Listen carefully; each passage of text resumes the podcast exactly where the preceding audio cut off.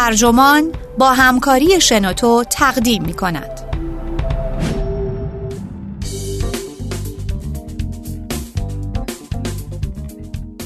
تاریخ فرهنگی زشتی تاریخ زشتی می‌گوید چیزی به نام زشتی وجود ندارد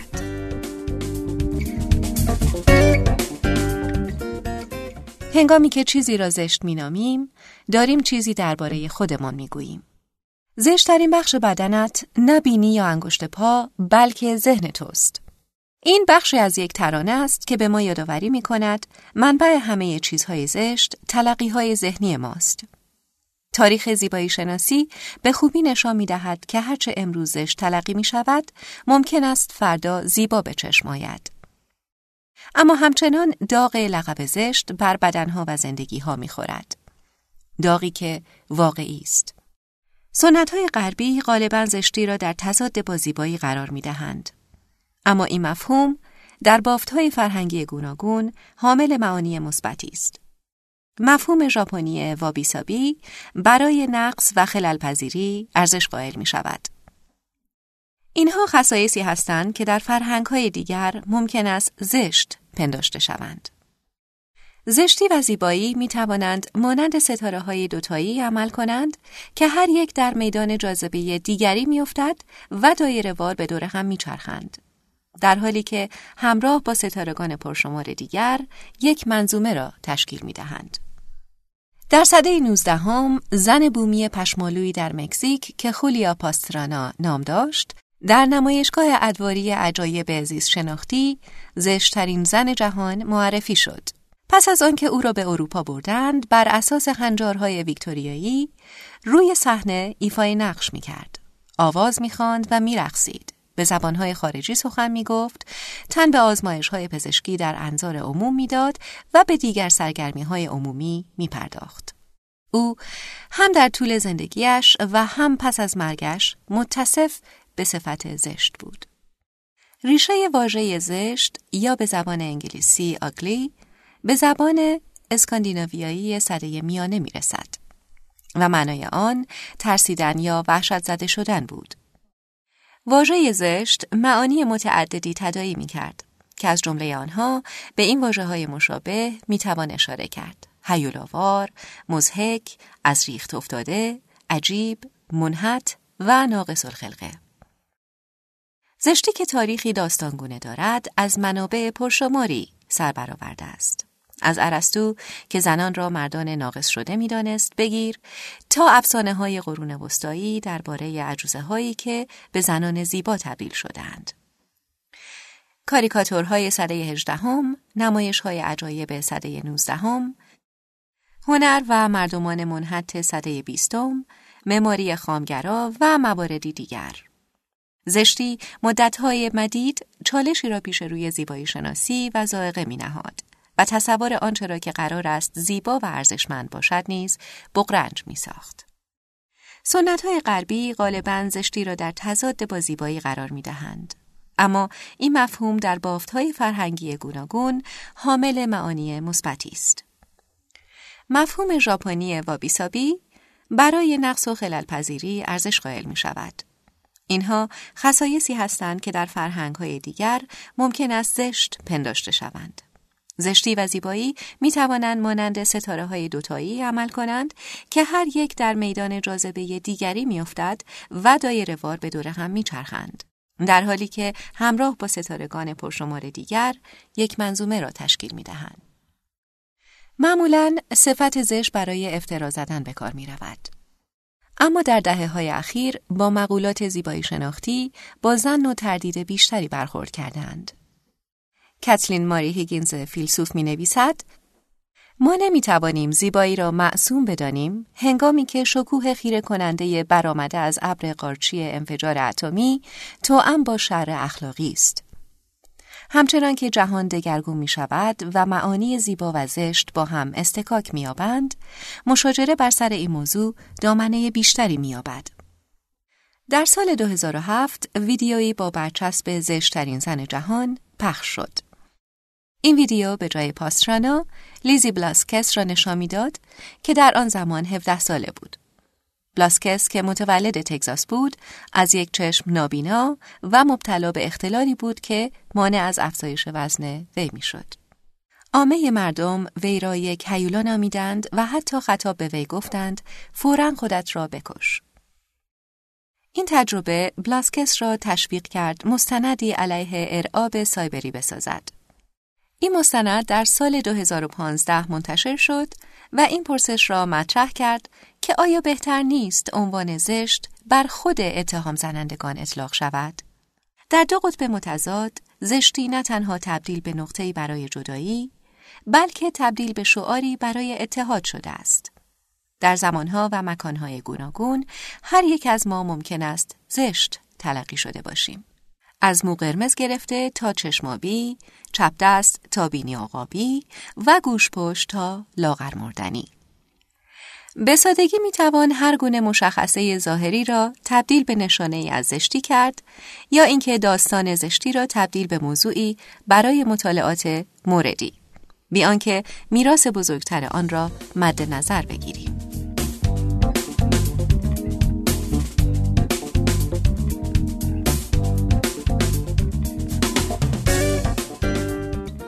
در زبان یونانی باستان مترادف های زشتی دال بر شرارت، فضاحت و ضعف بودند. ممکن بود استثناءاتی نیز در این میان وجود داشته باشند. مانند فیلسوف زشت ولی فرزانه سقرات یا برده قصهگوی از ریخت افتاده ازا. اما گرایش بر آن بود که خصیصه های ظاهری باستابی از ارزش درونی یا نوعی شگون مادرزادی تلقی شود. شبه علم سیماشناسی در دوران باستان بر حسب خصایص زیبا و زشت پی به خیر یا شر اخلاقی می برد. افسانه های پریان در صده های میانه تصویر زنان زیبا و جانوران درنده خو را تغییر داد. اما دلالت های منفی این اصطلاحات همچنان در طول صده ها حفظ شد. همچنان که امپراتوری های استعماری گسترش میافتند، هیولاها در حاشیه بدفهمی از موضوع سر برآوردند. برای نمونه کاشفان اروپایی تندیزهای زشت خدایان هندی را به مسابه علائمی آخر و زمانی تفسیر می کردند. تفسیری که از طریق خانش روایت های مسیحی صورت می گرفت و هیچ ارتباطی با موضوع نداشت. در سده های 18 و 19 محک زدن مرز متزلزل میان زیبایی و زشتی تداوم یافت. در روزگاری که زشتی و کجریختی تقریبا به جای یکدیگر تعریف می شدند، کاریکاتورها دست به اقراق در ویژگی های ظاهری زدند. ویلیام هی، عضو پارلمان بریتانیا که گوش پشت بود، کوشید بار منفی کجریختی را بزداید. او استدلال کرد که این جسم کجریخت نمایانگر یک روح زشت نیست. حتی هنگامی که معانی سنتی این موضوعات به چالش کشیده شدند، نمایشگاه های عجایب زشتی ها را به اوجهای جدیدی رساندند و موزه های کالبوت شکافی و نمایشگاه های جهانی نیز گونه های انسانی و جلوه های قومی را به نمایش گذاشتند. جنگ جهانی نخست باعث مبالغه در برداشت های موروسی از زشتی شد. همچنان که فنون جنگی به مراحل نوتری از مکانیزاسیون رسید، مردان جوانی که زمانی زیبا بودند در اثر آثار مخرب نارنجک ها، گاز خردل و تانک ها تبدیل به مردانی زشت شدند. برخی از سربازان از قبیل صورت ها به سبب صورت های وحشتناکشان گروههایی تشکیل دادند تا تبدیل به آموزگاران اخلاق کردند و شرافتشان را به خود بازگردانند. اگرچه بسیاری از این سربازان درگذشتند یا از انظار پنهان شدند، شوک دیداری ناشی از این مسئله به موازات تلاش هنرمندان و تبلیغاتچیان برای سرهمبندی مجدد یک نظم نوین جهانی دوباره وارد شد. در دهه 1930 آلمان نازی از نوعی زیبایی شناسی ملی شده حمایت کرد تا امر زشت را با برچسب چیز منحت سانسور کند. و آثار هنری و گروه های فرهنگی را به طور همزمان در معرض آزار و نابودی قرار دهد. در طی دوره های نزاع هر نوع تهدید یا هر یک از دشمنان را می توان زشت تلقی کرد و بنینسون آن را تعمیم داد. یک فرد را می توان با ملاک های خودسرانه مانند داشتن یک بازوبند زرد یا شال گردن مشکی و با توجه به زاویه دید ناظر وارد گروه زشت ها کرد. مفهوم زشت را می توان به طور مجازی بر هر چیزی اطلاق کرد. اما داغ میراث نامطمئن این واژه بر بدنها می‌خورد و بیشتر می‌تواند شامل حال بیننده شود تا آن کسی که دیده می شود.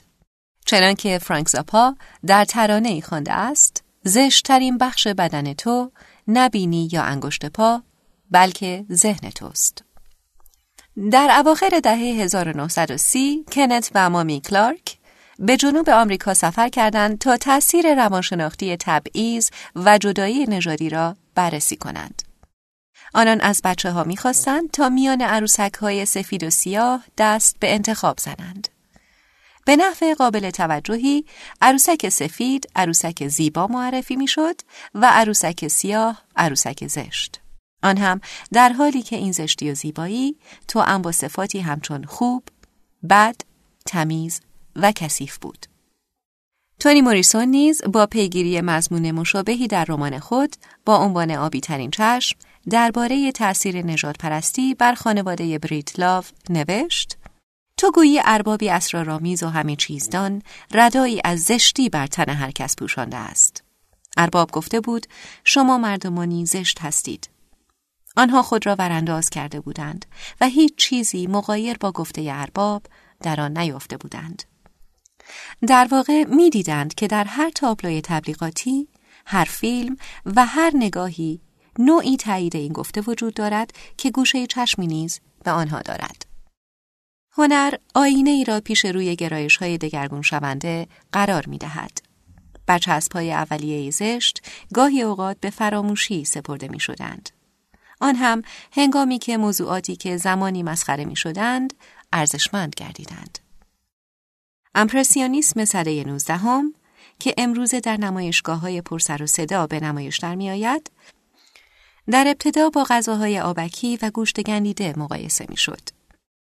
هنگامی که آثار هنری ماتیس در نمایشگاه آرموری در سال 1913 در آمریکا به نمایش درآمد، منتقدان آثار وی را با نیش و کنایه زشت نامیدند.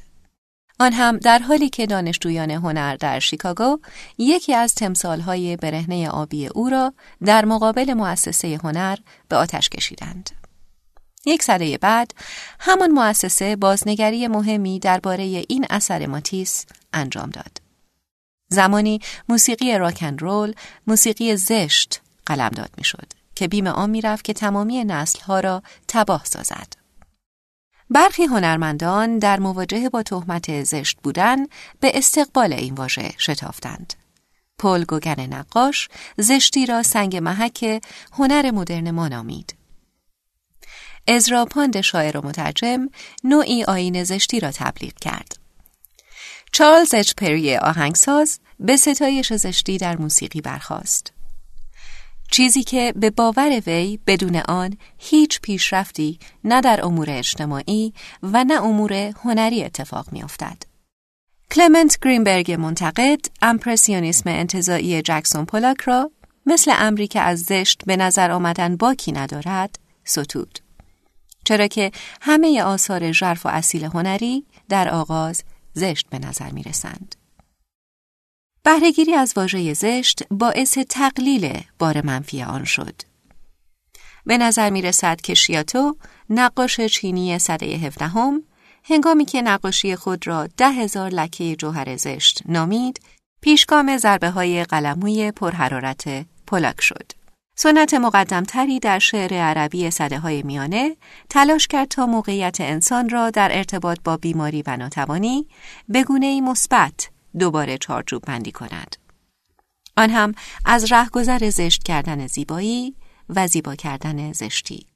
اصطلاح فرانسوی زشت زیبا دل به نوای صده هجدهم سپرده بود هنگامی که باشگاه زشتها در بریتانیا و آمریکا به عنوان انجمنهای اخوت سر برآوردند. اعضای شوخ طبع این باشگاه ها مجموعه رنگارنگ دماغ ها، چانه ها و لب و هایشان را به نمایش میگذاشتند. بسیاری از باشگاه ها تأخیر شدند و حیات کوتاهی هم داشتند. اما دیگران همچون باشگاه ایتالیایی فستا دی بروتی که هنوز هم وجود دارد یا جشنواره زشت ها به بقای خود ادامه دادند. آنها کوشیدند با تبعیضهای مبتنی بر ظاهر مقابله کنند. حتی هنگامی که سیاست و رسانه های اجتماعی منازعه های زشت بپا می کنند، برنامه های سرگرمی عام پسند به استقبال زشتی رفتند. نمایش تلویزیونی بتی زشت پویشی را برای زشت بودن به راه انداخت و برنامه شرک موزیکال شعارش این بود که زشت را برگردانیم. عروسک های محبوب کودکان یعنی عروسک های زشت این شعار را برخورد دارند که زشت زیبای جدید است. در حالی که برخی برنامه های سرگرمی زشتی را بطواره می سازند، کتاب های مانند خاطرات رابرت هوگ با عنوان زشت و رمان علمی تخیلی رده سنی جوانان با عنوان زشت ها نوشته اسکات وسترفیلد مردم را ترغیب می کنند تا فراتر از ظاهر جسمانی افراد را بنگرند.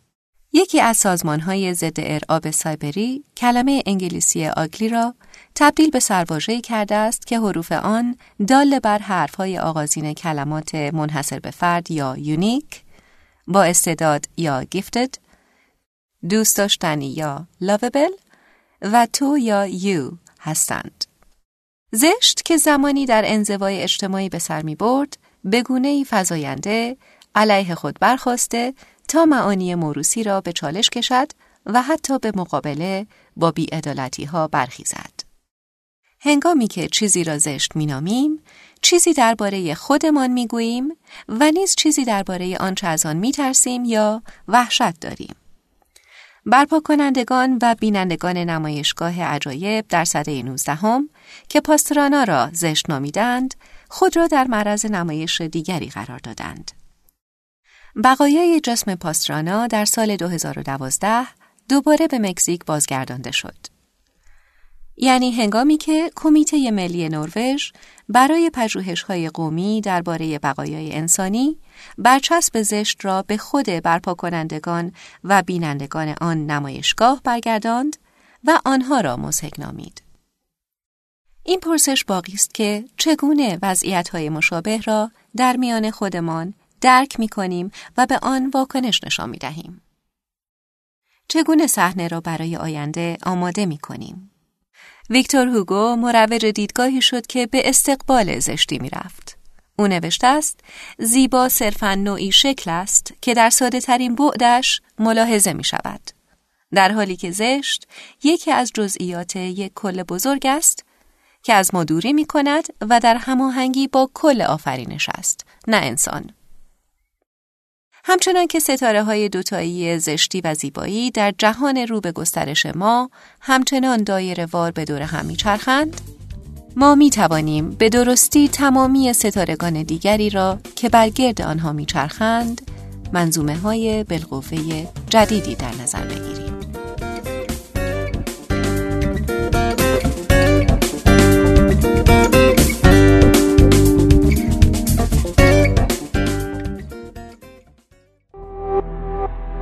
شده در شنوتو www.shenoto.com